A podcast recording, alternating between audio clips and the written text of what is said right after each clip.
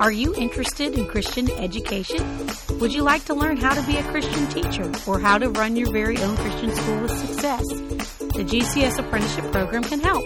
Learn more on our website at g c s apprenticeship dot com.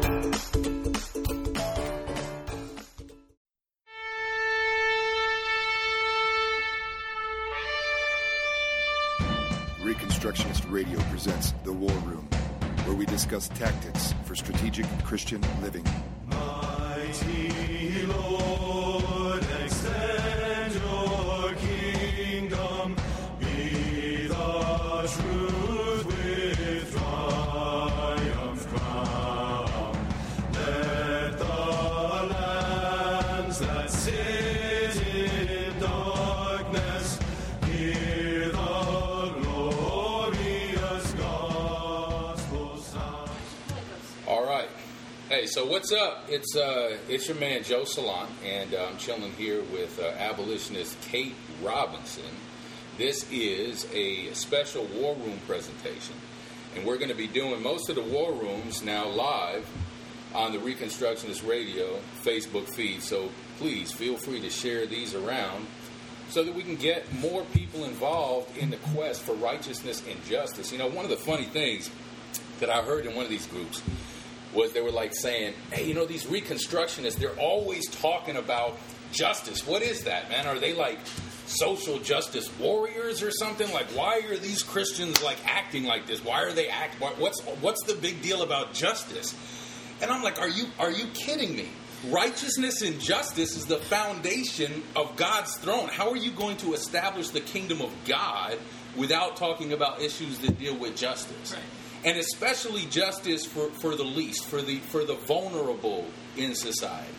And so, as there's a bunch of controversy raging around uh, in the wake of Joel McDermott's book, uh, The Problem of Slavery in Christian America, where we have had, um, gosh, a, a segment of so-called Reconstructionists or older recons or something like that, uh, literally defending um, racist teachers.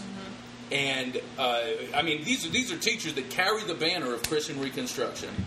And they are literally saying that culture is is race externalized. It's genetics externalized. That the, that the, that the blood shouldn't mix. All right? And that is in the wake of, of how many years of oppression that, that we have, the problem of slavery in Christian America. And to see this issue and to, and to not be clearly on the right side of justice is unacceptable. And today, we're joined by Kate Robinson because Kate Robinson has been uh, an abolitionist for, for a long time, and uh, one of the uh, one of the foundations of, uh, of of abolitionism isn't just it's not just about standing Uh, in the gap for the unborn, but it's about standing against injustice, right. Period. It's about abolishing all injustice one hundred percent. And let me tell you, there's really nothing more self-defeating than the American conservatives' attempt to gain points in the battle for the heart of the culture. It's quite pitiful. Uh, the evangelical right has been on a monstrous streak of suicidal stupidity for quite some time now. And, and right now what I'm doing is I'm setting this up for Kate. I'm waiting for some for some more viewers to come on. But I want to lay the foundation. I want to lay the groundwork for what we're going to be talking about here and how it relates to the establishment of the foundations of, of God's throne, righteousness and justice, Psalm eighty-nine fourteen. Look. Christians in our culture, especially the evangelical right, has been on a monstrous streak of suicidal stupidity for quite some time now. And there's very little in history that can match the obtuse nature of the pseudo-Christian right wing, kind of like really thick-headed, pea-brain type stuff, pretty much all the way around. So I'm sorry, but it's true. Uh, as, as Bo Marinoff has pointed out on, on several occasions, um, and we're going to be interacting a little bit with the audience at the end.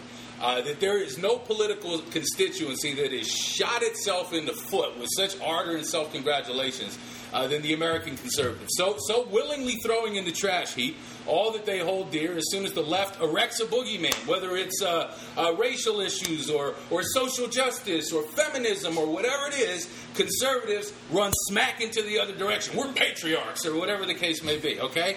Uh, fearing exactly, and so it's it's the self-canceling nature when uh, of, of the worldview. They fear exactly, exactly the very remedy to what ails them. They're like the terminally ill patient just smacking the medicine out of the doctor's hand and throwing it down the toilet, okay? Uh, at the root of this is a lack of covenantal understanding. It's the inability to judge between good and evil according to the Word of God. Or as Paul puts it, it's a lack of spirituality. He that, ju- he that is spiritual judges all things. First Corinthians two fifteen. So we have a long history in America, a long record of handing the secular left power by giving what should be our natural constituency to the pagan state. Yeah. Okay, so the Church of Jesus Christ is the servant to the least of these. Matthew twenty-five forty.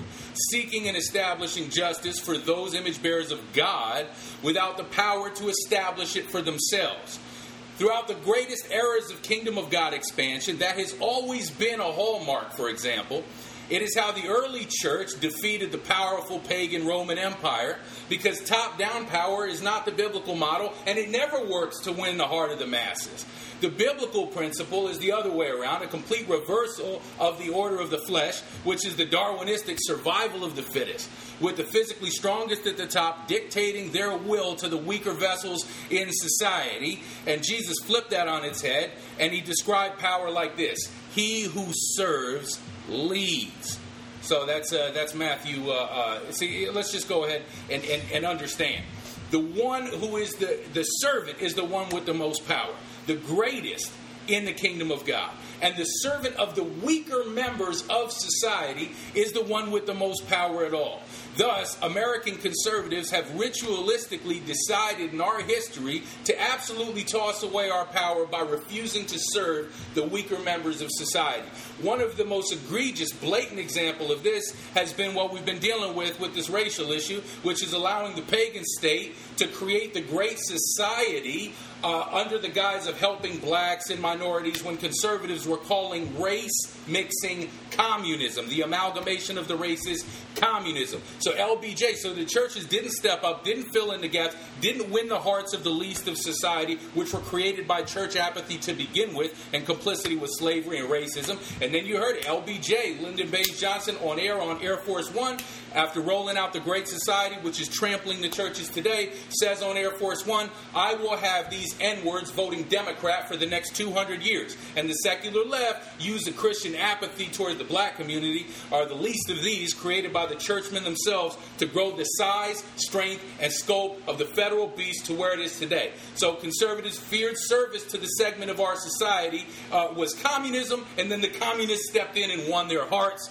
And look what we have today. That is exactly how stupid that it is. So when humanism is at the locus of society as the idol of the age, the hallmark feature is that the weaker vessels, the ones who cannot establish justice for themselves, are the first to be sacrificed. Obviously, the easiest example where this is demonstrated is the abortion holocaust. But the abortion holocaust didn't rise up in a vacuum, nor is it perpetuated as an isolated phenomenon. The American ritual child sacrifice genocide is merely the rotten fruit of paganism as the worldview of the rotten foundations of a pagan society. So to restore the foundations, it is vital to identify for destruction the fallacious thinking that permeates the saltless, lightless Christian community in our culture, the pagan strongholds masquerading under a Christian banner. Now, I'm going to about to ask Kate some questions, but it's very important to switch this to our topic today. More related, look, patriarchalism is one of these areas where we have failed as Christians, where we have embraced fallacious thinking and called it Christian. Whereas throughout the uh, European Christendom, legal equality was built for women, the Enlightenment tore it down with its absurd biological theory of women being less than men.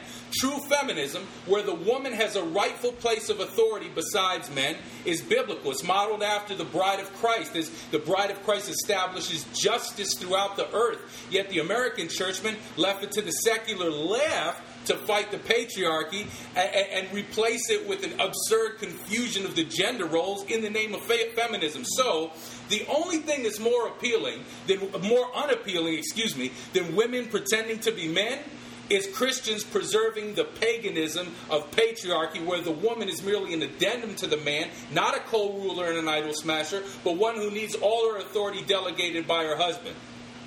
So as has been demonstrated in uh, Acts to the Root, a white privilege episode, God's justice, now this is very important, God's justice is not blind.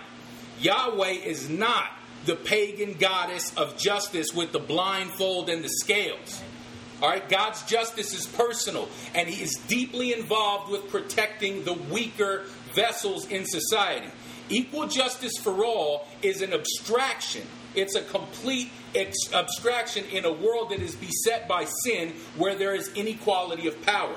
Though God hates and punishes all injustice, of course, injustice committed by the powerful against the weak draws his wrath, draws the fire of his wrath in a very, very, very potent way. The law of God is filled with grave warnings of mistreating the weaker vessels in society, the orphan, the widow, the stranger. He has placed special boundaries of protection around the weaker members of society, and he watches very carefully how we apply his justice. So listen up. In a culture that sacrifices its children through abortion to Moloch en masse, you should expect to see its women objectified and the pagan view of justice applied. In other words, men are objectified too. Everyone's objectified. Don't worry about it. There's nothing special about the objectification of women.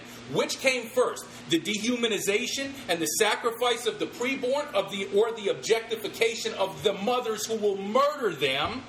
It's a chicken and egg problem, a sickly lizard of lust devouring its own offspring. So we got to kill that lizard, and we're going to have more on that. One thing is for certain, the objectification and dehumanization of the weaker vessels in society, women, children, babies, it's a hallmark of the fact that Moloch is king. To smash the idol of the age, it's essential not to respond to this injustice by saying all objectification matters, men are objectified, objectified too, so on and so forth. Churchmen responding like pagans. All objectification matters. Men are objectified too. Why did she go out of the house wearing that? What did she expect to happen? Chivalry is rejected as the stronger vessels pretend to need the same protection as the weaker vessel. Men become perpetually lustful little teenagers. Uh, my friend Gavin Syme on Facebook had a picture. He was he was basically lifting his wife up, showing the relationship that he and his wife had and stuff like that. Uh, just you know, basically just honoring her, and she was wearing something that uh, that some guy thought was inappropriate or something like that, and he felt like it was totally cool to say something about it on Facebook under the Christian guise of, oh, look look at what your wife's wearing, isn't that inappropriate? So let me translate that for you. I'm checking out your wife, dog. I'm checking out your wife, dog, and I'm doing it under a Christian banner so I can hide behind it and all that other kind of stuff. Perpetually lustful little teenagers. So the Christian right, scared of anything or looks or even smells like feminism, throws the opportunity to gain power by serving the weaker vessel in society with the application of God's justice right in the garbage once again. We don't want power. We'll give it to the left. We'll give it to this fake feminist movement. We are the patriarchs, the man in front, you know, all that. Women's going to do this and all that kind. So we will take the power and throw it directly in the trash. We will take the testimony of King Jesus and mix it all up with the Greek goddess of injustice, blind justice, with the blind application of justice portrayed as the Christian position. There is no way to stop the corrupt from abusing power when this happens. Justice is not blind. A Christian who does not apply the law of God rightly is uh, is is is saltless and lightless and will not be allowed influence in society. Straight up. The strong never says, the strong never says when the softer is in danger, I am in danger too.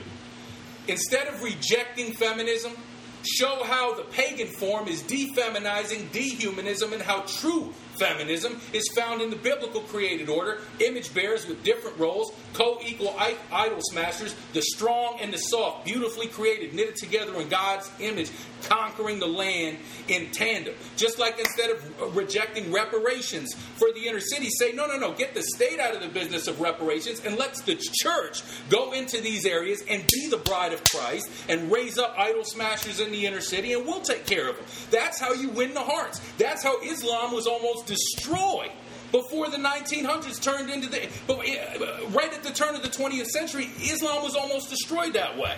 So I mean, it's it's just crazy. We take the opportunity for power as Christians in our culture and throw it in the trash. To whom much is given, much is required. That's right. Everyone to whom who was given of him more will be required, and from him to him that was entrusted with much, they will demand the more. Luke twelve forty-eight. Right. That is the look. If you're if you're entrusted with strength, at the end of the day, there comes a responsibility with right. that. Okay, you, you you have strength as a man. If you're born, if you if you're a man, there's a role that you have to play, protecting the weaker vessel in society. With that, it is my honor to introduce abolitionist Kate Robinson. It's, it's, it's wonderful to have you. Welcome to the War Room, Kate. Thank you. That was amazing. All right, dang, brother. I don't have anything to add. That yeah, well, I have some questions to ask. I have some questions all right, to ask. All right. First, um, why are we wearing these Kill the Lizard shirts today? Yeah, I don't know if you guys why are we wearing it. Kill the Lizard. Kill the Lizard. Why, why are we wearing these shirts? Um, so the Kill the Lizard hashtag, it was created, I mean, it wasn't actually created to be a big movement. It, my sister started using it on posts talking about objectification, but it's referencing, so I'm going to read a passage from the book that it's referencing just so everyone can understand what it's talking about. Um, it's a book, it's from The Great Divorce by C S. Lewis, and it it's... describing, um, it's a metaphor for killing pet sins. So I'm going to read that real quick, and then we'll we'll explain the relevance to all this stuff. So bear with me here. I saw coming towards us a ghost who carried something on his shoulder. Like all the ghosts, he was unsubstantial, but they differed from one another as smokes differ. Some had been whitish, this one was dark and oily. What sat on his shoulder was a little red lizard, and it was twitching its tail like a whip and whispering things in his ear. As we caught sight of him, he turned his head to the reptile with a snarl of impatience. "Shut up, I tell you," he said. It wagged its tail and continued to whisper to him. He ceased snarling and presently began to smile. Then he turned and started to limp westward away from the mountains. "Off so soon?" said a voice. The speaker was more or less human in shape, but larger than a man and so bright that I could hardly look at him. His presence smote on my eyes and on my body too, for there was heat coming from him as well as light. While the morning sun at the beginning of a, um, pardon me, like the morning sun at the beginning of a tyrannous summer day. "Yes, I'm off," said the ghost. "Thanks for your hospitality, but it's no good, you see. I told this little chap," here he indicated the lizard, "that he'd have to be quiet if he came, which he insisted on doing. Of course his stuff won't do here, I realize that, but he won't stop. I shall just have to go home." "Would you like me to make him quiet?" said the flaming spirit, an angel as I now understood. "Of course I would," said the ghost. "Then I will kill him," said the angel, taking a step forward. "Oh, uh, look, you're burning me. Keep away," said the ghost, retreating. "Don't you want him killed?" "You didn't say anything about killing him at first. I hardly meant to bother you with anything so drastic as that." "It's the only way," said the angel, whose burning hands were now very close to the lizard. "Shall I kill it?" "Well, that's a further question. I'm quite open to consider it. But it's a new point, isn't it? I mean, for the moment, I was only thinking about silencing it, because up here, well, it's so damned embarrassing." "May I kill it?" "Well, there's time to discuss this later." "There's no time. May I kill it?"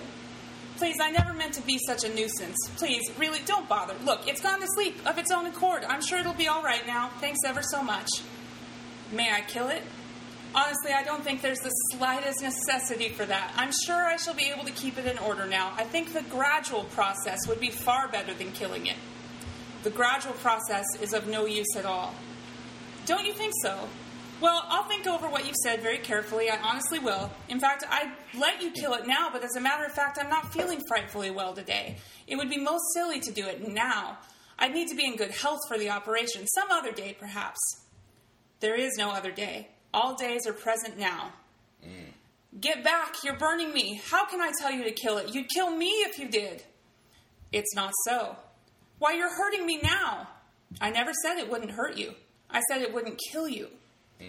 Oh, I know, you think I'm a coward, but isn't that, but it isn't that. Really, it isn't. I say, let me run back by tonight's bus and get an opinion from my own doctor, and I'll come back the first moment I can.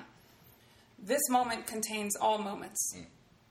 Why are you torturing me? You're jeering at me. How can I let you tear me in, in pieces? If you want to help me, why didn't you kill the damn thing without asking me? Before I knew it, it would all be over by now if you had. I cannot kill it against your will. It's impossible. Have I your permission? The angel's hands were now almost closed on the lizard, but not quite. Then the lizard began chattering to the ghost, so loud that even I could hear what it was saying. Be careful, it said. He can do what he says. He can kill me. One fatal word from you, and he will. Then you'll be without me forever and ever. It's not natural. How could you live? You'd be only a sort of a ghost, not a real man as you are now. He doesn't understand. He's only a cold, bloodless, abstract thing. It may be natural for him, but it isn't for us. Yes, yes, I know there are no real pleasures now, only dreams, but aren't they better than nothing? And I'll be so good. I admit I've sometimes gone too far in the past, but I promise I won't do it again. I'll give you nothing but really nice dreams, all sweet and fresh and almost innocent. You might say quite innocent. Have I your permission? Said the angel to the ghost. I know it will kill me. It won't, but supposing it did. You're right. It would be better to be dead than to live with this creature. Then I may? Damn and blast you, go on, can't you get over it? Do what you like, bellowed the ghost, but ended whimpering, God help me, God help me. Next moment the ghost gave a scream of agony such as I have never heard on earth. The burning one closed his crimson grip on the reptile, twisted it while it bit and writhed, and then flung it broken-backed on the turf. Ow, that's done for me, gasped the ghost, reeling backwards. For a moment I could make out nothing distinctly. Then I saw, between me and the nearest bush, unmistakably solid, but growing every moment solider, the upper arm and the shoulder of a man. Then brighter still and stronger the legs and hands. The neck and golden head materialized while I watched, and if my attention had not wavered, I would not I, I should have seen the actual completing of a man, an immense man, naked, not much smaller than the angel. What distracted me was the fact that at the same moment, something seemed to be happening to the lizard. At first, I thought the operation had failed.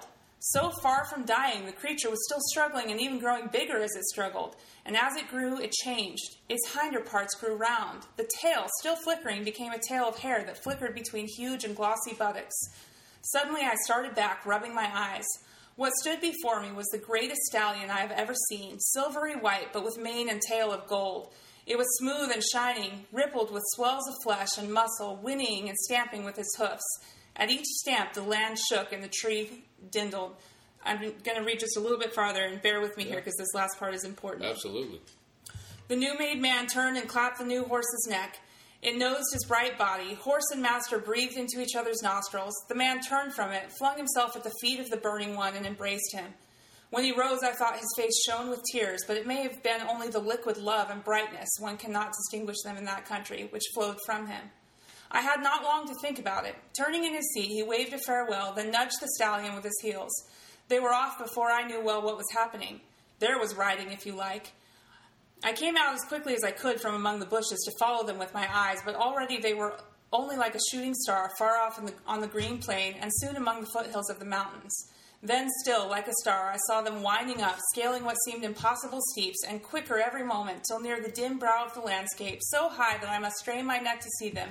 They vanished, bright themselves, into rose brightness of everlasting morning. I'm going to skip a little bit, but he goes, the, the character that's narrating goes on to talk to his mentor that's there, and he says, "Do you understand all this, my son?" said the teacher. "I don't know about all, sir," said I. "Am I right in thinking the lizard really turned into a horse?" "Yes, but it was killed first. You'll not forget that part of the story?" "I'll try not to, sir. But does it mean that everything, everything that is in us can go on to the mountains? Nothing, not even the best and noblest, can go as it is now. Nothing, not even what is lowest and most bestial, will not re- be raised again if it submits to death. It is sown a natural body. It is raised a spiritual body. Flesh and blood cannot come to the mountains, not because they are too rank, but because they are too weak. What is the lizard compared with a stallion? Lust is a poor, weak, whimpering, whispering thing compared with that richness and energy of desire which will rise when lust has been killed. Amen. Amen. So that's where the hashtag comes from. Awesome. All right. So look.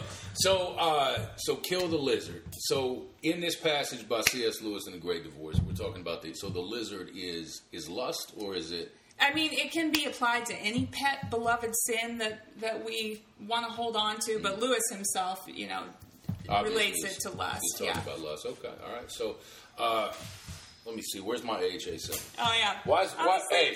Why is there an A H A symbol on this shirt, Kill the Lizard? Okay, so... what's the direct connection between the objectification of women or lust or whatever the case may be and the abolition of human abortion? Well, we, we all know that as abolitionists, we have to ask ourselves, what does it look like to be a Christian in a culture that practices a great evil? And we say all the time, the primary symptom of a fundamentally sick society is that we kill our own children in great numbers. We see children as commodities, that they are um, to be acquired to fulfill our desires or sacrificed to achieve other desires.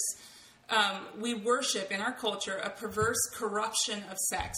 Many of us have never in our lives experienced or even pursued the real thing that God designed for our joy and His glory.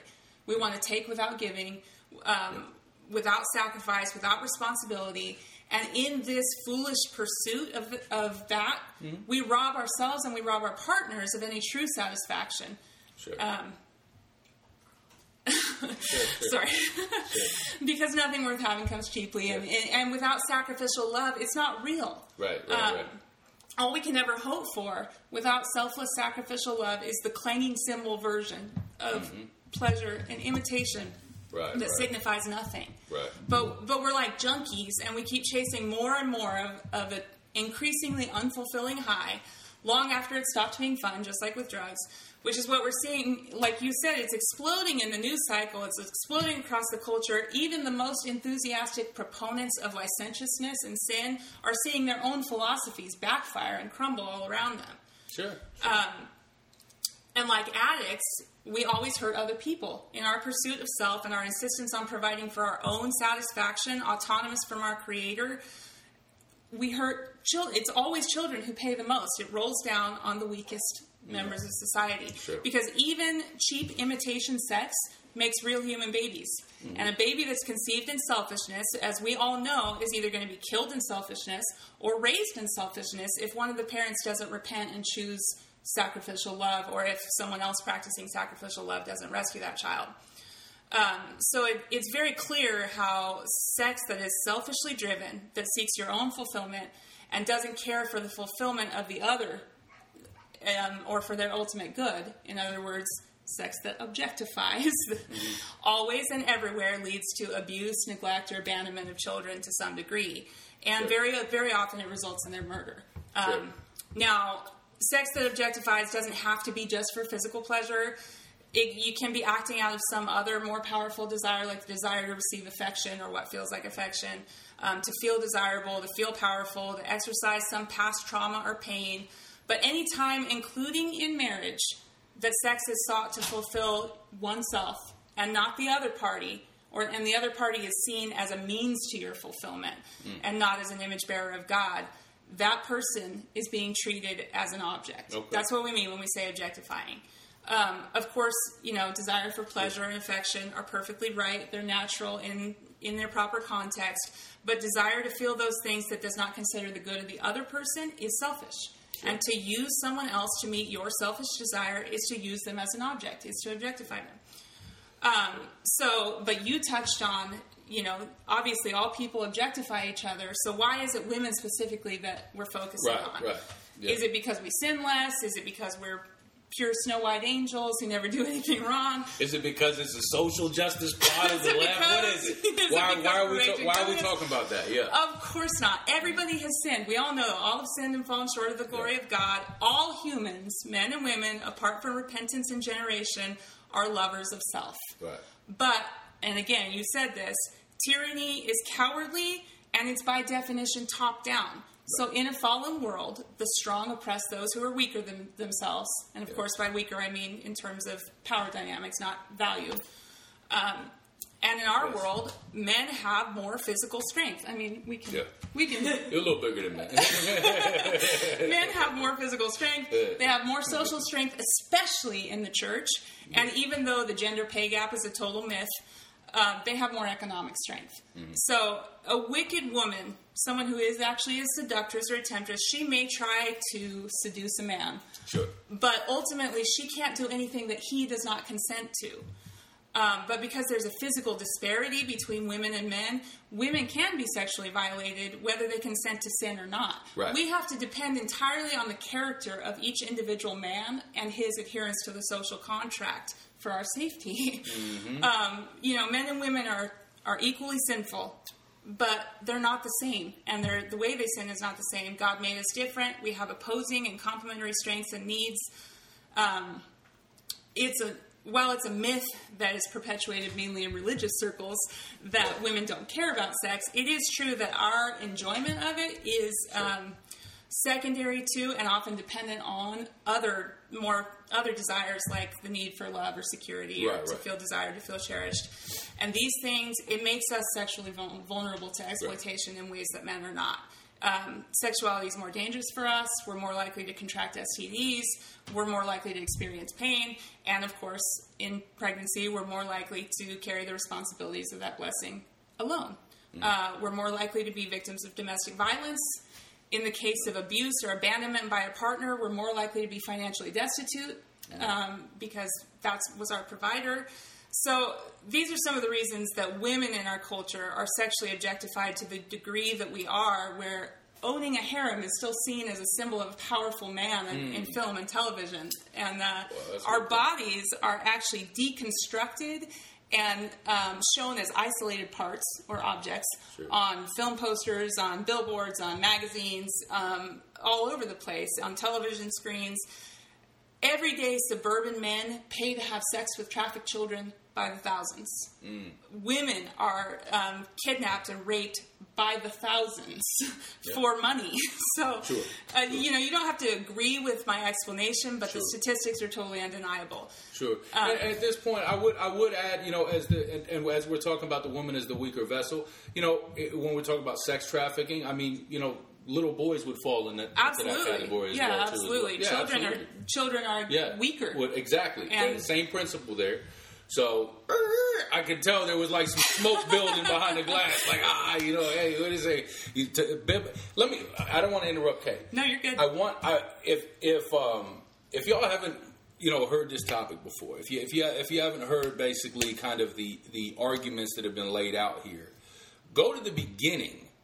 Hear how I laid this out as the as the slanting of justice towards the weaker vessel. Right. Not the bending of God's law, not not unequal justice, but the application of God's justice. And that is what Kate is expanding on right now. So if you jump in right in the middle, a lot of this stuff, we're, we're triggered as, as as Christians in our culture to have our, like our social justice warrior antennas out, you know? Right. And really, this is about righteousness and justice. Right. So if we want power, this is so look. Watch the whole thing before offering comment and stuff like that. You know what I mean? I mean, you can yeah, comment. Yeah, but, yeah. I mean, but you know please, I mean. yeah, I hey, agree. Don't Try comment, not to be reactive. Don't be, don't be saying nothing, man. Um, All right, go ahead. Yeah. yeah so yeah. I mean, that that's good. That's exactly right. Yeah. And, yeah, uh, yeah. So so that. But all these things that we're saying, yeah. this is the reason that the sexual objectification of women is one of the great evils of our society that we have to address. Both genders do objectify each other, absolutely. Um, Uh, but women don't typically objectify men sexually, and men are not in physical danger for their lives in the same numbers to the same degree. Um, what, adult men. Adult, yeah, adult yeah, men. Yeah. Yes, yes. Um, but, and, and this is another good point, it, it's not insignificant that this objectification of women also objectifies men. So yeah. when we're treated as meat, y'all yeah. are treated as instinct-driven beasts that are helpless at the center of God. Straight up, straight and, up. And I don't think that's true of yeah. men.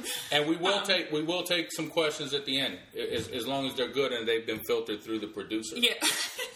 no, no, I'm you, just like, we'll take some questions, questions, man. Take, we'll take um, questions, but save them to the end. Appreciate it. So, yeah, yeah I mean, the final, and basically yeah. the answer to your question, we specify women because as God-ordained leaders and as the stronger vessels, men have a special duty of care, like you said, to yeah. protect and defend women and children and to lead the charge in, in societal change. Straight up. Straight up. Now, look, uh, that shouldn't be a controversial message.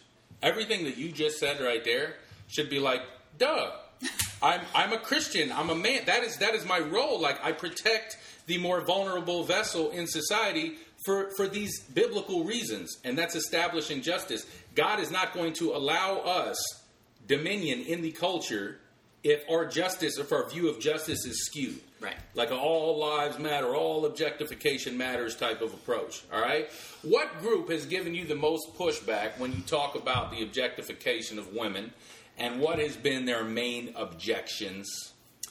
Okay, uh, this might be a little bit of a long answer. Okay. I want to start out saying, uh, well, I'll just say, there have been multiple groups. Um, people, there are people who, they may not identify as patriarchalists consciously, um, but whether consciously or subconsciously, whether it's their preference or it's just the result of sitting under incorrect teaching for a long time, um, people who hold to a patriarchal understanding of authority structures and who have been taught or have found appealing doctrines that emphasize the subjugation of women and the fear of women. And we'll talk more about what that means. But um, there are people, you know, who are kind and decent and good people, but who for one reason or another have been taught to regard women as a curse, mm-hmm. um, who read Genesis three sixteen as a second curse on the man, even though it's described as being a curse on the woman, and they think women are innately driven to strive against them, to wrest position from them, to rule over them.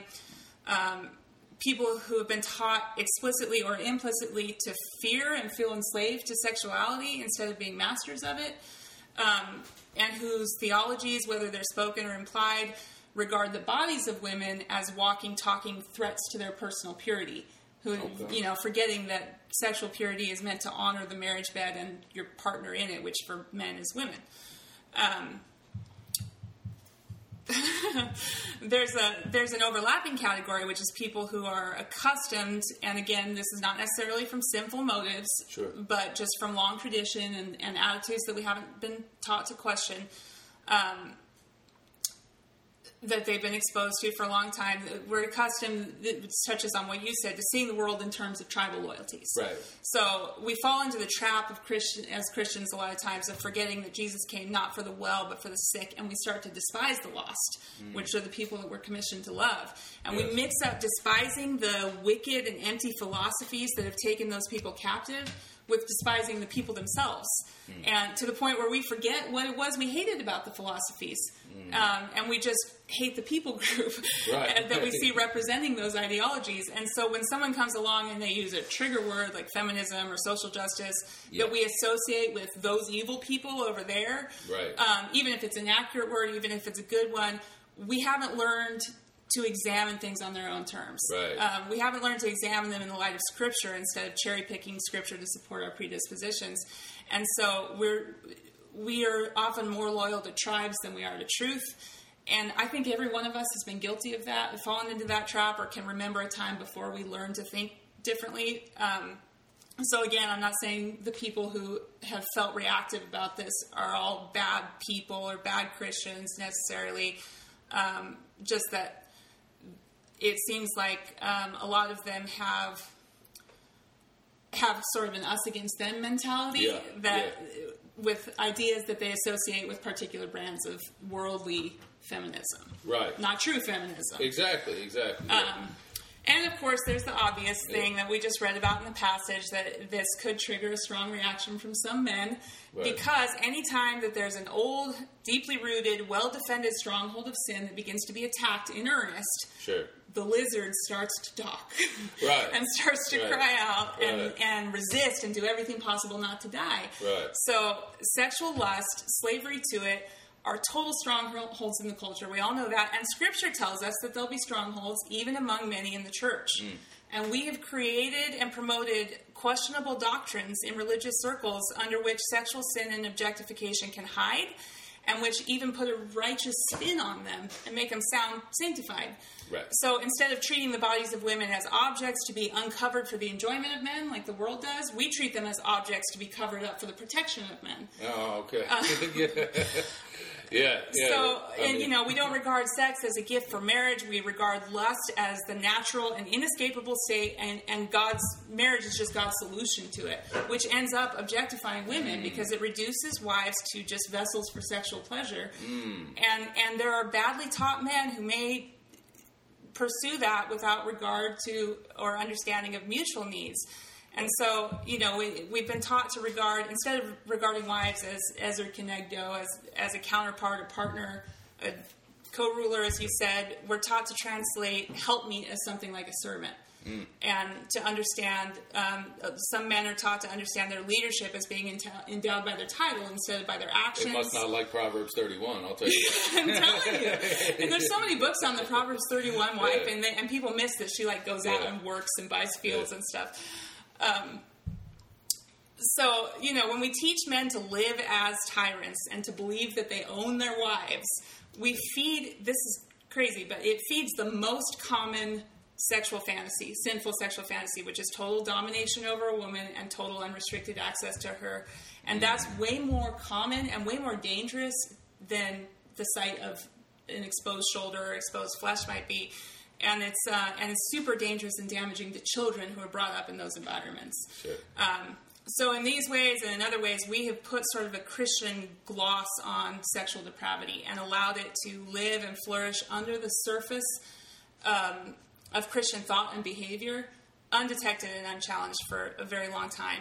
And this has caused so many good men um, who belong to Christ to think that they are slaves to things from which Christ has set them free, that they don't have to be slaves to, you know? Um, yeah. So it's predictable that that with long, tolerated, and pet sins perched on our shoulders, digging in their claws, that there's going to be some panic and some reactiveness yeah. as the lizard tries to fight becoming the stallion because he doesn't know.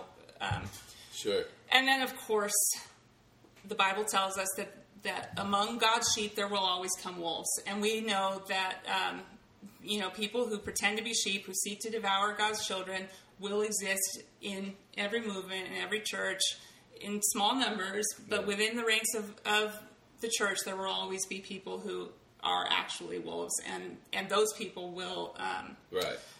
be terrified of being unmasked and driven out, and they'll do anything they can to stop it. Man, I, I'm telling you, I was, I'm just, I'm, I'm I, like, because I'm trying to actually like formulate like a question to ask you, and like the whole time I'm like, dang, this is, I, I I'm like with Bo Marinoff's comment, this is fire, man. This is, hey, that that that was that was straight a fire hose, just a yeah, it's a lot of information. That, no, that was that was great.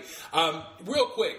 Uh, the first, like, one of the objections that you hear when you talk about, like, the, you know, objectification of women when it comes to the abortion genocide is like, oh, are you, are we making the woman out to be a victim? Let's cover that just, just super quick. We're yeah, not making I mean, the woman out to be a victim. By she saying is it. Not the victim of abortion.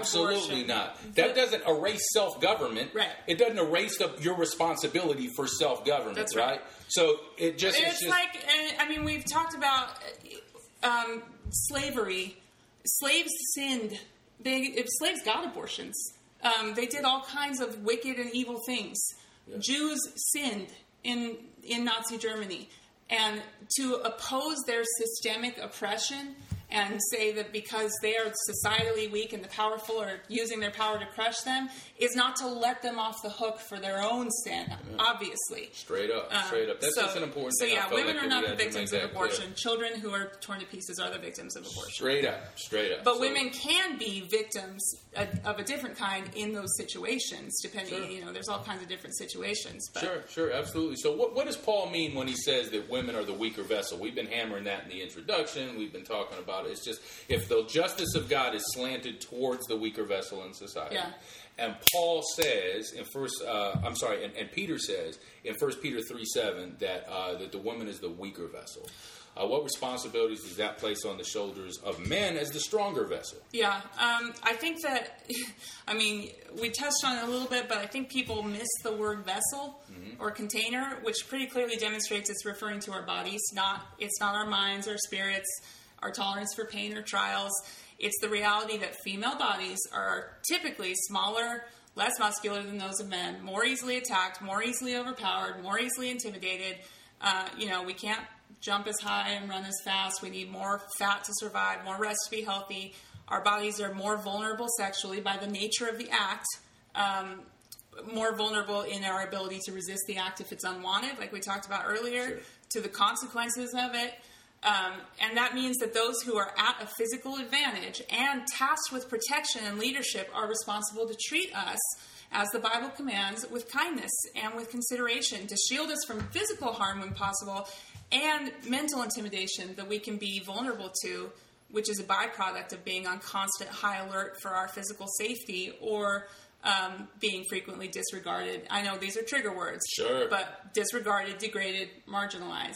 Right. And I know there's there's a temptation for people to think um, if you're on high alert, your constant high alert for your physical safety is over dramatic, but it's really it's not. It's so normal that we are used to it and we don't even realize it. Right. I go to the gas station every single day to fill the water jug, and multiple times, like, strange men will come up to my truck and talk to me, or like call me names or ask me where to buy dope or something. And it's like a constant awareness of like what's around me, who's around me, what am I doing. Sure. What do I do if there's no one else around? And I think a lot of men just can't identify with that because it's not something that they have to deal with, which isn't an insult to them. It's just a reality. Well, to whom much um, is given, much is required, you know? Right. And, and if you, if you're, if, if you're in the ability, if you have the ability to protect uh, the weaker vessel in society, why as a man would you like shun that very, very, you yeah. know, natural yeah. biblical role? Yeah. Like, wouldn't you say, yeah? Isn't that, that's like the, the, the that's like chivalry. That's like, you know, uh, I will. Which isn't something you hear from radical feminists. You, you don't. This does not sound like a radical feminist message to me. And I, it, it just, but like the story I told you before we started this, like when Toby and I are out at the abortion clinic and the guy comes up a couple weeks ago and gets in my face and starts calling me names. Toby naturally just steps in front of me because he knows inherently yeah. he, he, there's not like, well, we're both being attacked here. He's like, no, she's weaker than me. I'm going to step in front of her. And I think for most men, that's natural, but there's a tendency to compartmentalize where they don't think our minds are part of us. Right. And so they don't feel like there's a, that same need for special care to, um, they don't think that we can be more easily intimidated mentally or emotionally. Our hearts and minds are part of us. And, and sure. I think that responsibility, Um, that we're talking about.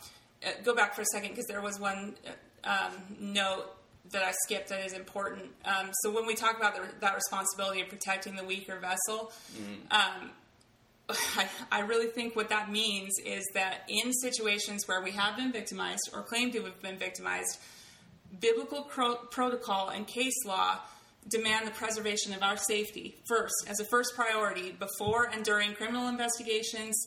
Um, and it regards our testimony, our firsthand testimony in an unwitnessed attack, and, and you pointed this out to me, and we'll talk about that in a bit, but as deciding evidence, unless there's some other mitigating factor that makes us the stronger party, like um, in Potiphar's wife, Joseph was actually a slave. There was a different power dynamic there than than there typically Way is. Way to point that out. Usually but, that's left in isolation right there. Good stuff. Um, so sharp, it sharp. means that our humanity as image bearers of God yeah. should be championed and defended, and that our essential female attributes, which make us, which set us apart from you guys, yeah. should be regarded with value and not dismissed and, or derided as a weakness. I would be honored to do that. Thank you. Should, you know, I, it sounds like the biblical, what, what you would be honored to to do as a man. That just sounds like, it's like this is the opposite. Can you tell that what this sister is talking about is the opposite of secular feminism? This is like the axe just cutting through the root of secular feminism. I mean, this is just biblical, honoring the the the, the woman as she is made in right. the image of God, and the man's role. Calling that, for right? chivalry, yeah, absolutely. Unreal. Calling for chivalry, unreal, unreal. So, Um, what is the solution to the objectification of women? Scripturally, what does God's law see? This is Reconstructionist Radio. We're, we're theonomists. Yeah. some, so, of some of us are. Some of us are. Some of us don't know yet. uh, what is? Uh, what does God's law demand? And how can we adhere to receive blessings and not curses? Well, I think that um, one of the first and most essential solutions is to remember that the curses in Genesis, which broke and corrupted the relationship between men and women, yeah. were curses.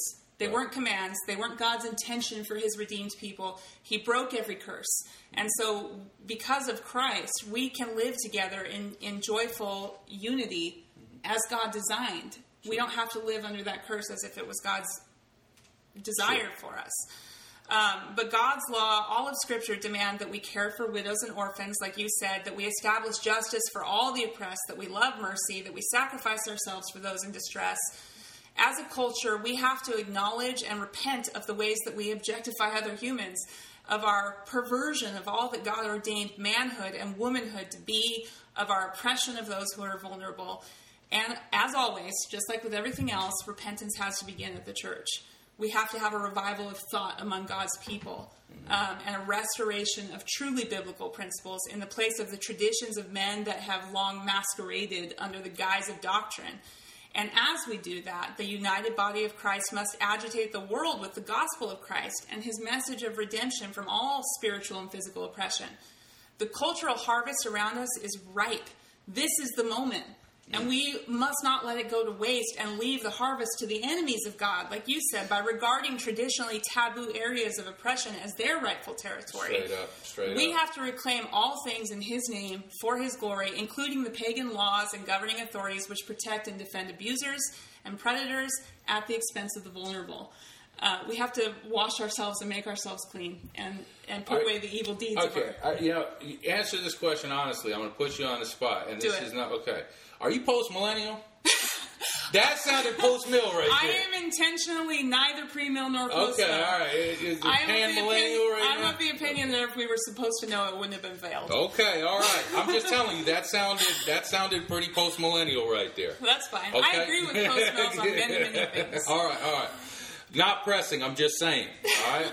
Abolitionist Kate Robinson, this is the War Room, and we're talking about smashing on the objectification of women, justice for the weaker vessel. That is what this conversation is about. It's central to the abolition of human abortion, because any time that Moloch is at the center of society, you will have objectification of yeah. the weaker vessel. You will have the weaker vessel taken advantage of. The law of God is slanted towards protecting the weaker vessels of society. That is how it works. God is looking at how we apply his law, and it goes towards the weaker vessel of society. It's not, look, if I'm if if if somebody's shooting at me, It's it's not a tragedy. I'll make it. I'm a warrior. Whatever. I'm going to shoot back. If somebody's shooting at Kate, it's a different story. It's a different story. There is a different dynamic in it. That is because that is how we are created. All right, we don't right. need to go against that. All right? We need to just, you know, anyway.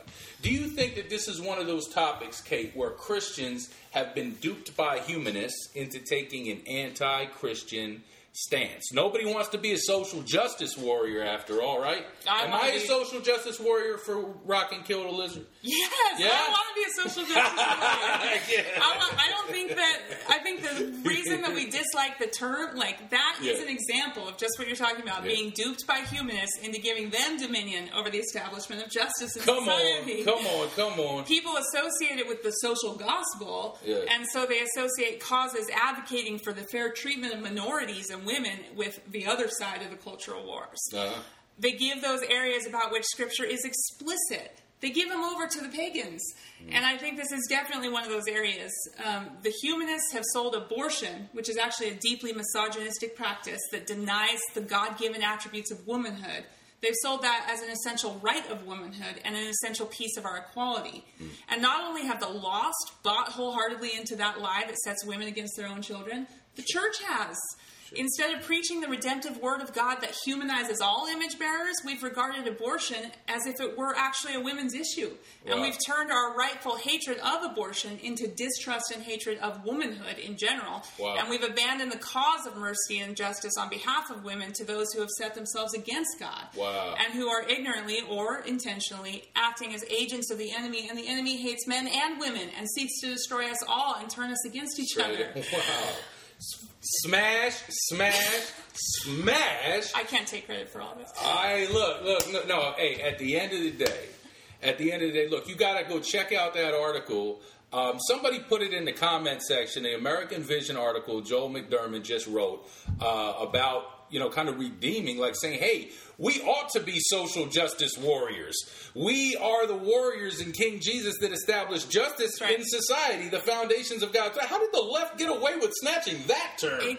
That is crazy. Unreal. It's like, oh, they could have it. You S J W, you S J W. You know, that is nuts. and, they're, and they're getting that brand. It you should know? not be an insult. Wow. That yeah. is, that's just crazy. I mean, it's like Alinskyism. That's like, you know, Saul Alinsky. It's like, you know, we're going to get, we're going to get our brand out there. Right, right. And then it's just, it's nuts. Yeah. It's nuts. Take so, it back.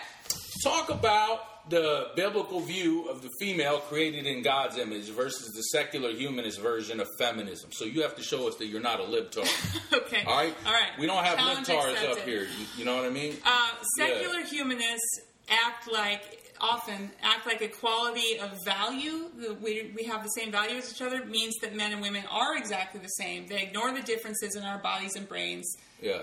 Um, they they despise femininity and women as a weakness because deep down they actually think we are inferior. And uh, and they mischaracterize masculinity as like machismo or buffoonery. And sadly, many of the Christians who most loudly decry the things that they think of as secular humanism have adopted all of these exact same ideas. Mm. When we acknowledge the differences in men and women and their equality in Christ and advance the biblical prescriptions for addressing the very real ways that the experiences of men and women are different above and beyond which one of us God wants behind the stove. Sure.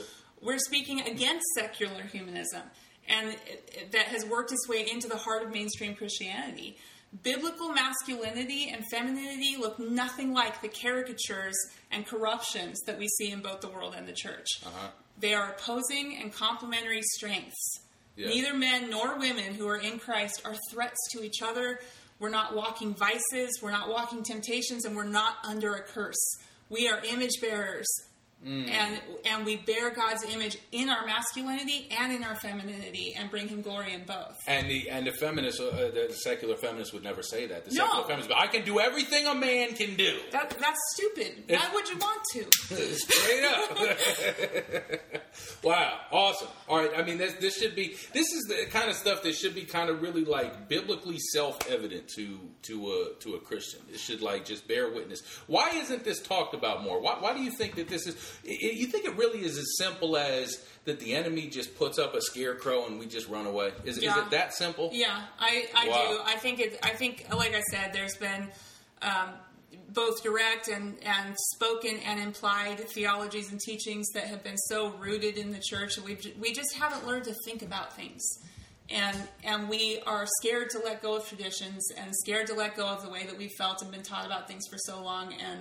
Um, I don't think that most of it is that controversial. Sure. I think it just feels scary. It, how could you dis? What, what is there to disagree with? I'm trying to think of like, I'm trying to think of like back on everything that that, that we've said. Like you, you've even, you know, like even for like the, the hardcore theonomic, like who are just listening to the show, like trying to see if Reconstructionist Radio is putting any non-theonomic material out there. Like y'all don't have anything to say. I don't think if you're like, if you're a Christian, like a patriarchal kind of thinking Christian and you're listening to this, I think light bulbs should be going on. Like there's nothing really here that's that controversial, is yeah, there? Yeah, I think that I think that there's some fear. There I think there's some spiritual warfare. Like I said, there's the lizard crying out to not die on some uh-huh. on some.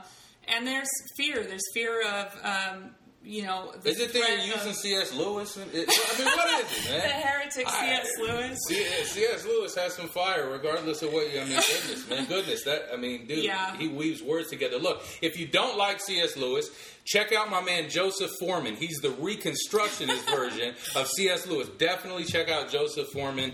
Uh, look at him on Facebook. He comes out. He's like, if you're, if you're like. Definitely not going to listen to C S. Listen to Joseph Foreman. You'll get everything that, that C S brings, all the good without the baggage. So, but anyway, whatever. So talk a little bit more about the biblical view of justice for the weaker vessel, about how God's justice is not blind. We need to drive this point home. Right. So show us that you're not a stupid conservative conserving paganism by accident. Yeah. Justice, like you said, justice is another area where, where a lot of Christian and conservative circles have been seduced by pagan thinking. Um, like you said, biblical justice is not blindfolded. It's not impersonal. Biblical justice does regard the position of the parties, their physical and social and economic status, and other factors of oppression or significant power differentials. Biblically, God punishes injustice against the oppressed and the vulnerable people groups, like in the sense of having fewer resources and options. Oppressing a widow, an orphan, the poor, the stranger, these are regarded by God with particular prejudice. It's not equal. He doesn't just say everyone is the same. All justice matters. These are among God's protected classes, and that's a concept which was co-opted from the Word of God and turned to wicked purposes, not the other way around. Mm.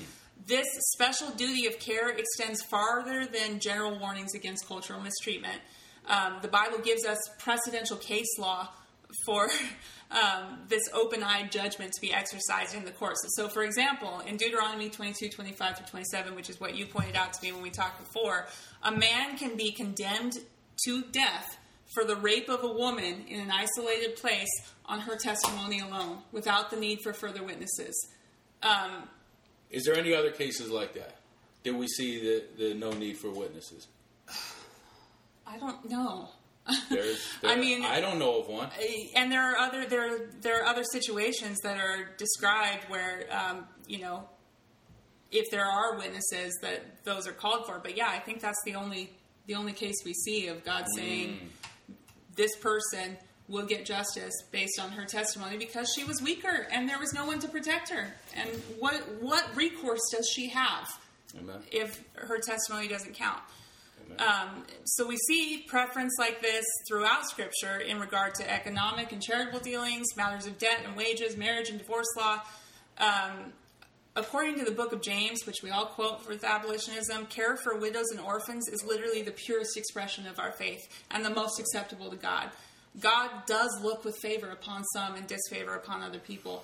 And his justice is the justice of a wise king, not a blind goddess. Oh! Which I did not know that. You were going to hey, say. Look at that. when you... I, okay, look, look, look. It was an original thought for you. For me, I snatched it off my man, Bo Marinoff. Uh, I might have copied Bo, too. Dude, look at that. Look at that. God's justice is the justice of a wise king, not a blind goddess. God's justice is the justice of a wise king, not a blind goddess. That is that's that's the fire button right there. Look, right. um, so we're about we're an hour in. We're um, almost done, folks. You know, we're gonna get your questions ready. If you have some questions, load them up. Uh, take us some. Give us give us an exhortation to righteousness and justice. Like you you close it out for us. Okay. What what exactly do we need to do? You're talking to Reconstructionists. You're talking to abolitionists. You're talking to people who are on the front lines that are going to take, you know, what we've said here, and they're going to, we're all about the application. We, we can talk about these things all day long, but if we don't put it into action for Christ and his kingdom, then we're just, we're just babbling, yeah. right? Yep. So, so give us, give us a little bit of an exhortation. I think that the people of God, we have to immediately abandon tribal loyalties, political conventions, religious assumptions created by the institutional church that are not found in Scripture. We have to, like we said before, wash ourselves, make ourselves clean, remove the evil of our deeds from the sight of the Lord. We have to put aside fear and prejudice and selfishness and start to look upon each each of our sisters in humanity or in Christ as image bearers of the living God instead of walking sources of threat or temptation. So, mm. so many of us, both men and women, have been trained in our minds to regard women subconsciously as objects in ways that, that aren't immediately obvious or apparent. You don't have to look at porn or purchase a prostitute to be treating someone like an object, an image bearer, although those things certainly do that. Um, you don't. Um, all it takes is blaming her for your own sin, sure. desiring her or desiring him sure. for selfish gratification, either emotional or physical, to be treating another living, breathing human who bears the image of Almighty God as though we are the center of their existence, as though their presence on this earth is somehow referential to our needs, our desires, our feelings. Mm. Today is the day to start to make a conscious decision to look past bodies, past reactions, past emotions, um, past yourself, and see your sister as a human being. If she's sinning, let your desire be to rescue her, to cover her, to show her her worth and dignity in the eyes of God. If she's a woman of virtue, honor her. if she is unintentionally exposed in some way or not dressed according to your preferences or your cultural expectations, don't make it about yourself. Respond in a way, in whatever way, shows care and protectiveness for her dignity and respect for her as a person living in a vessel, not as an animated vessel whose existence is oriented around how you experience her. Mm. If she has been abused or abandoned and she's difficult or damaged or hard to reach or hard to understand, be compassionate, be gentle, be patient, give her a safe place to fall, to be open and vulnerable, lead wow. without domineering. Don't marginalize people for needing grace or understanding. Listen to your sisters who are asking you for help. Don't um, dismiss emotion as if it invalidates what they're saying. We we don't say with the secular humanist feminists that women don't need men. We do need you. We need your masculinity just like you need our femininity.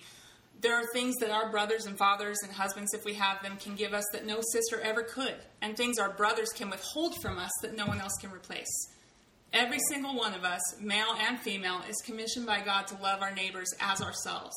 And this doesn't need to be any more complicated than that. Let's look on one another from the smallest zygote in our mother's womb to the oldest man on his deathbed as our neighbors, and do everything in our power to treat them as we would wish to be treated, without regard for ourselves, particularly those who are smaller than us in physical stature, economic status, or social status. And I would just add to that quickly uh, an appeal to anyone listening or watching who feels upset or uncomfortable or who might be tempted to feel reactive or angry or dismissive, to just take the opportunity to embrace humility. You don't have to agree with me. Um, I'll still be your friend if you don't. But I do urge you to search out Scripture, to dig through Scripture, to, to find out if these ideas are real, to seek God, um, to resist the temptation to feel accused or defensive. And, I mean, we know, Scripture tells us the vast majority of men and women are wicked and are lovers of self. That's the shoe we're describing when we talk about systemic oppression. We absolutely recognize that the washed and the redeemed and those walking out their sanctification with fear and trembling before God are righteous and loving men, just as we recognize that regenerate women don't get abortions, and that um, for those among that number who have blind spots in this area or had blind spots, I used to, I used to think exactly the way that the people who are now sort of pressing back on this thing. So I understand God is and will continue to be faithful in bringing light and sanctification to these things. Um, so if that's you, just as it has been me in the past, please, please just don't resist him. And if it's not you and this shoe doesn't fit you at all, awesome. Thank you. You have even less reason to feel defensive. We're thankful for you and for your, your taking the role of leadership and protection. Wow. I would like to thank you for stepping into the war room and dropping the hammer, the axe. That was an axe to the root type of message, Kate. Thank so, you for letting me. I mean, if I, I mean, round of applause, axe. I was just sitting here. I mean, y'all should be like bombing the crap out of this right here. That was an amazing message. Um, Don't even feel adequate to put an exclamation point on it. Uh, here's the thing. So um, let me let me read this. Bo Marinoff, Celt, I seldom say this. I became one but, of Bojidar's heroes. But you are one of my heroes. Hold on, I just messed I this up a little bit real quick. Okay. It was um, a it was a team effort, Bo. Uh, uh, so yeah, you know. Uh, Nathaniel Robinson, the entire Robinson family, uh, love y'all. I know that um, that y'all have just just an amazing family. I mean, the, all the sisters, uh, Nathaniel. Um, what's what's your mom's name? Jill. Jill. Yeah. I mean, I, you know, I I know your dad a little bit through Facebook. We get into it over you know yeah. law enforcement. And yeah, stuff I get like into that. It with my dad, which is all good. He's because, awesome. Yeah, he is good. I, I I love that man. I appreciate it. Me man. too. So um, he is a very good man. Yeah, but he so wasn't good. always, and I don't think he'll mind me saying this. That he yeah. was not always a good man, and he can identify with a lot of these things that we're describing. And so when he says these things, I think his yeah. word carries some weight. For sure, and I mean, just just like me, just I mean, just a sharp bunch.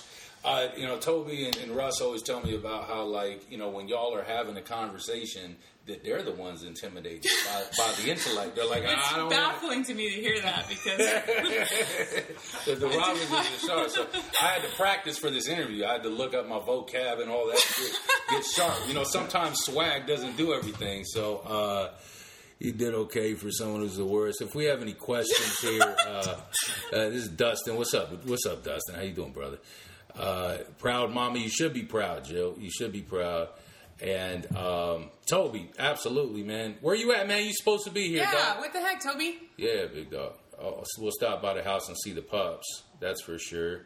Uh, good job, Kate, from John Andrew Reisner. So, look, one of the things that I always do before I go live is is I will I will look to a few resources. One of them, obviously, is is I look I look to Bojidar Marinov. I I, I'm I look a, to Elizabeth Goss. Of course. Now I, I will be as well. Um, I look to Bo Marinoff. I look to Joel McDermott. Another guy I look at is John Andrew Reisner. Yeah. And and the reason why I look at John Andrew Reisner is because he's got that fire. And so before I get on the mic and spit the bars, I got to get my fire from the jar. And so big up to the whole family out there in Virginia, um, out there at the Cross and Crown Church. Uh, uh, you know, everybody out there just doing a fabulous job holding it down for the kingdom. My man Wilson, Jason. Love y'all. I'll be seeing y'all soon. We're going to make it out there to Virginia. Uh, did okay, even though you're not a Canadian. Dustin's a funny guy, man. Yeah. Yeah. He's well, funny. He's funny for Canadian.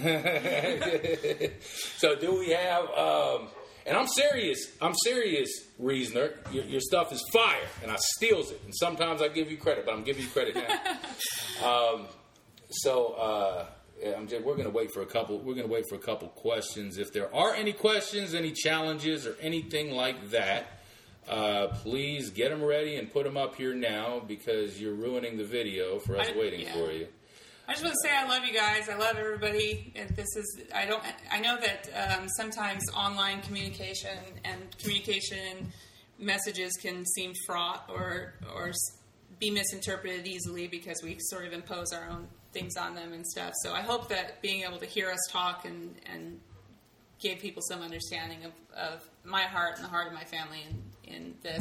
And and other people, Liz Sachs, you know, John Reisner, there's a ton of other, yeah. Bojidar, lots of other yeah. people are saying the same things that we're saying. This isn't, these aren't new ideas. And, and what appealed to me wasn't like, you know, I, I, I saw y'all taking, you know, fire in, in the abolitionist community. I'm not trying to smash on any abolitionists. Mm-hmm. Like, y'all, y'all are, you know, warriors in the trenches with us. I'm about standing with abolitionists. You know, I think that, you know, if, if this if this issue isn't understood um, on some levels there, it's all good. I hope that this brings clarity, and I hope that, you know, challenge anything that's been said, and let's let's get to it. But my real thing about this wasn't to like, oh, we're gonna we're gonna stick it to these abolitionists. My thing was. Um, was, was look, if we're going to be applying justice in every area of life, right? Um, you know, we're dealing with the racial issue over here. Obviously, we always deal with the abortion genocide. Right. We need to consistently show and be committed to showing to how the application of the law of God yes. works everywhere. Because there is Absolutely. no law outside of the law of God. It's either man's law or anomia or, or, or Torah or right. God's law, right? And so we're applying it in these areas. So we ain't perfect, but at the end of the day, this doesn't really seem like a very controversial thing. So let's see here. How do we know that you don't need two or three witnesses to enforce capital punishment for the Deuteronomy twenty-two passage? Luke, if you read that passage, it, it says it right in there, that be, that the reason that um, that that penalty is enforced is because there was no one to hear her cry out. It says she cried out, but there was no one to hear her. Um, and then how do we know she cried out? Well, she said she did. There was no one to hear. There, so if there was no one to hear, as the as Scripture says, then um, there's no one to witness. Sure. And, you know, one of the things that I've heard, I, and, you know, I've, I've heard that asked before. And then the other thing that usually comes up is, well, we don't we don't live in a theonomic society oh, where... Oh, yeah, I'm glad you brought that up. You know, we don't live in a, the, in, in, in a biblical society. That's all fine and good, because if she lies, then guess who's guess who's executed, right? Sure. Well, yeah. In our society, there isn't really much of a penalty. But that is the answer. I think there's a there's a fear... I mean, there are there are penalties for making false accusations, sure, and not, I think they're less common than people realize, but they yeah, do happen. It's not execution. Um, no, it's not. Just playing yeah. the devil's advocate. No, you're right. No, yeah, you're right. Yeah. And that, but that's what I would say. Rather than, than being scared to to execute or to um, exercise biblical protocol for investigations and things like that, because we're afraid of false accusations, mm-hmm. the answer is to make the punishment for false accusations equal to the punishment for the crime. So, let me be clear on this then. We shouldn't be acting out of fear. No, never. We should be acting out of faith. We should right. be taking the land, right. right? We should be exercising dominion out of faith. Like we're not gonna, we're not gonna compromise the law of God because the situation sucks. Of course not. No, of course not. Are we, you sure you're not a post-millennial theonomist? No, I just actually think God is real, and I just think that if God is real and an active agent, you don't ever yeah. have to disobey Him or compromise His law because He honors obedience. Yeah. Okay. So. Good. Hey, uh, Jar. Good good question right here. Uh, please elaborate on how this does not mean that just any accusation is seen as automatically legit. You, you know, I've seen this come up several times, yeah. and I think that's why he's asking it. This, I'm sorry, this doesn't seem like a very, this doesn't seem like a question that, that, this seems like a very easy answer to me. Let's just put it that way. All right, what, what is the answer to that? Well, I mean, maybe you or, or Alyssa can provide more clarification, but my, if you read the passage right before that in Deuteronomy, yeah. it describes a different situation where something happens with a woman in a populated area where there are people to witness. Sure. And in that case, because she could have cried out and she didn't get, um, she didn't, wasn't heard by anyone. Someone could have re- come to her rescue if she had called for rescue. Sure. They both get the death penalty for adultery in that case. It's talking specifically about women who are engaged to other men.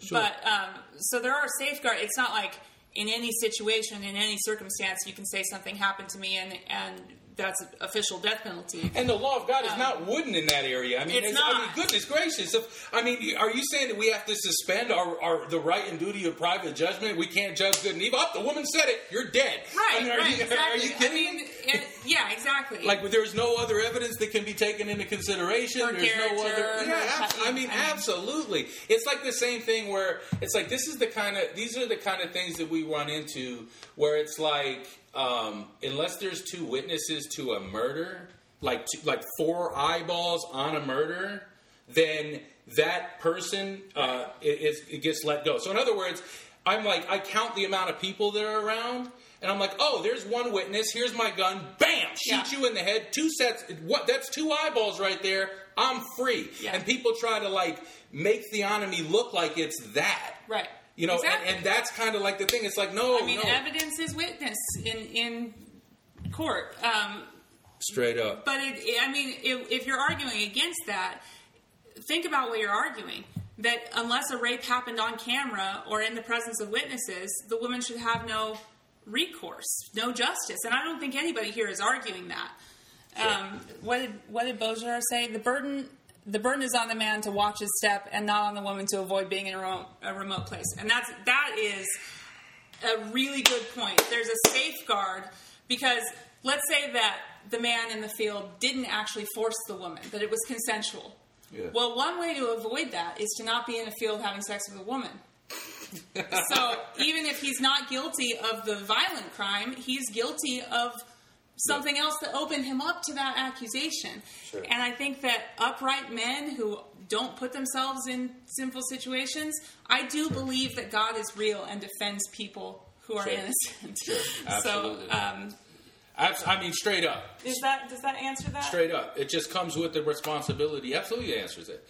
It comes with the responsibility of being the stronger vessel. Yeah. To whom much is given, much is required. And all it's saying is that her testimony isn't isn't dismissed as not real just because, I mean, in, in this situation, the woman in that biblical passage, she does have less physical strength, she has less economic strength, she has less social strength. This just levels the playing field a little bit. Sure. It levels justice out and gives her um, the ability to come forward because I think in some cases we've been so afraid of false accusations that we've done to the woman what we don't want to be done to the man. Sure. Or in any, it could be man and women in other ways too, but sure. um, where we automatically label them a liar or something right. and and convict them of a crime to right. avoid falsely convicting someone else, and we have to avoid that. Right, absolutely, absolutely. So Toby Harmon says, what about what you believe about modesty? Toby, I believe that the Bible commands women to dress modestly. And I would never say anything opposite to that. I know you know that. Um, I also believe that the the um, command to dress modestly is... I don't know how to say this, but it's not for the reasons that we're taught. it's not to protect men from ever having to be aware of us. And I don't mean to, to hyperbolize or to, to straw man anybody, but it, yes, we should avoid being um, intentionally seductive in a sexual way, obviously. But the biblical commands about modesty have more to do with like not being, um, to, well, not even, it's not even, there's not even that much of a sexual context. Yeah. It's yeah. more about like humility. More about it's humility. more about like, like if you wear something new and expensive every week when the other women can't afford it, mm-hmm. you're being immodest. Okay. And I'm not saying that you should dress seductively. Oh, you yeah, definitely, definitely shouldn't. Absolutely yeah. not. I will always yeah. say not. But I think that um, that we've started to think about modesty as being a responsibility on the woman to protect men, uh-huh. and it's not that. It's a responsibility on the woman to bring glory to God instead of bringing attention to herself. Praise God! You blessed me with that answer. Does I really like that. Okay. You know, that that does make a, that makes a lot of sense. Moving along real quick, um, how does this is Jake Eakin? What's up, Jake? Uh, explain how the uh, the uh, the objectification, I assume you mean to say... Is the de-objectification the, of women. The objectification of women is the second great object of abolitionism, your O G abolitionist. Yeah, I mean, I didn't I, I didn't make that... When we say it's the second great object, like, you know, Russell was the one that actually um, modeled that sort of after Wilberforce, who had two great objects, which was the abolition of slavery and the... Um, I always forget the way the Reformation of manners, which yeah. was actually more radical than it sounds now in our language. But um, yeah, but it, it just goes back to everything we said earlier about how the objectification of women is so intricately woven into the abortion Holocaust. So um, those are his, you know, Russell's two great objects that he chose for his life, and I wholeheartedly agree with them that um, that abolitionism. The, like you said earlier, abolitionism is the redemption of man from the dominion of man. The so in any situation where man is oppressed by man, and or by that I mean mankind, image bearers are oppressed by image bearers, we are to redeem them from that dominion. Absolutely. So yeah, straight up. And I mean, it's not like, you know, um, you know, two great objects or something like that. We're, we're, I mean, we're talking more, you know, subjective in application there. I think that, you know, really, it's about what Kate just said. It's it, it is about delivering man from the dominion of man, right. And that deliverance rushes towards the vulnerable. Right. And it says, well, "Wait a second! If I'm running into a building and I see two children, right, and then I see like some buff dude in the other room, I'm running and grabbing the kids first, and then I'm going back to get the dude. If I ran to the dude." And then he's like, he'd probably be like, what the heck? Go get the kids. You know, I'll be all right. I'll get this thing off, whatever. You know, go get. And if the guy, what, imagine if the guy's raising his hand in there saying, hey, why are you getting the kids first? All burning, uh, all people in the burning building matter. Right. And all that kind of stuff, right? So it's really kind of more like, you know, Russ, Russ is an artist. And so he finds ways to connect the history together yeah. and all that. But it's not some dogmatic thing where we're like, these are the two things that you No, must do. no, no. It's so, just redemption of man from dominion yeah. of man. And the, and the racism stuff that we talked about, protecting the economically vulnerable. vulnerable or the yeah. racially vulnerable. It's all, it's all the same. We protect vulnerable people from stronger people because tyranny's bad.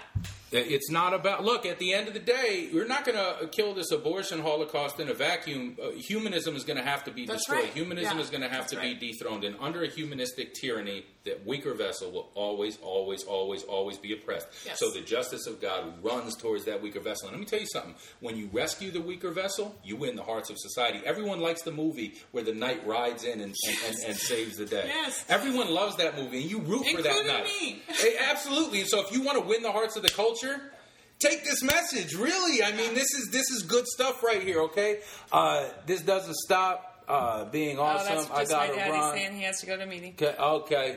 Rosaline, oh, I love you too, brother. No, I'm for sorry. sure. Okay, well, hey, look, we are out of time. If you want to get with us uh, in the comment section, please do so. Let me see if I can work my... Okay, awesome. Thank you for joining us in the War yeah, Room today. Thank you, guys. Thank you for joining us in the War Room. Please enjoy The Nation's Rage, Psalm two, by my soul among lions. Why do the nations rage? Why do the peoples plot in vain? Seeking to rid themselves of Christ's dominion, a theme that's true in any tell me why do the heathen nations rage?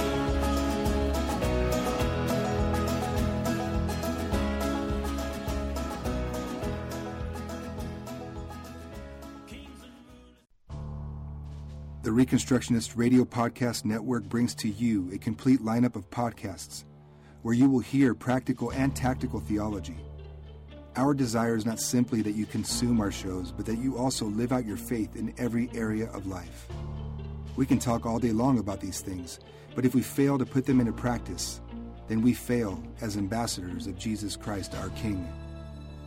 Subscribe now to your favorite Reconstructionist Radio Podcast Network shows, or you can subscribe to the Reconstructionist Radio Master Feed, where all of the content we produce, including the audiobooks and audio articles, will pop up as soon as they are available. And don't forget to visit Reconstructionist Radio dot com to volunteer as a narrator or to partner with this ministry financially. May the Holy Spirit stir you into action for Christ and His kingdom.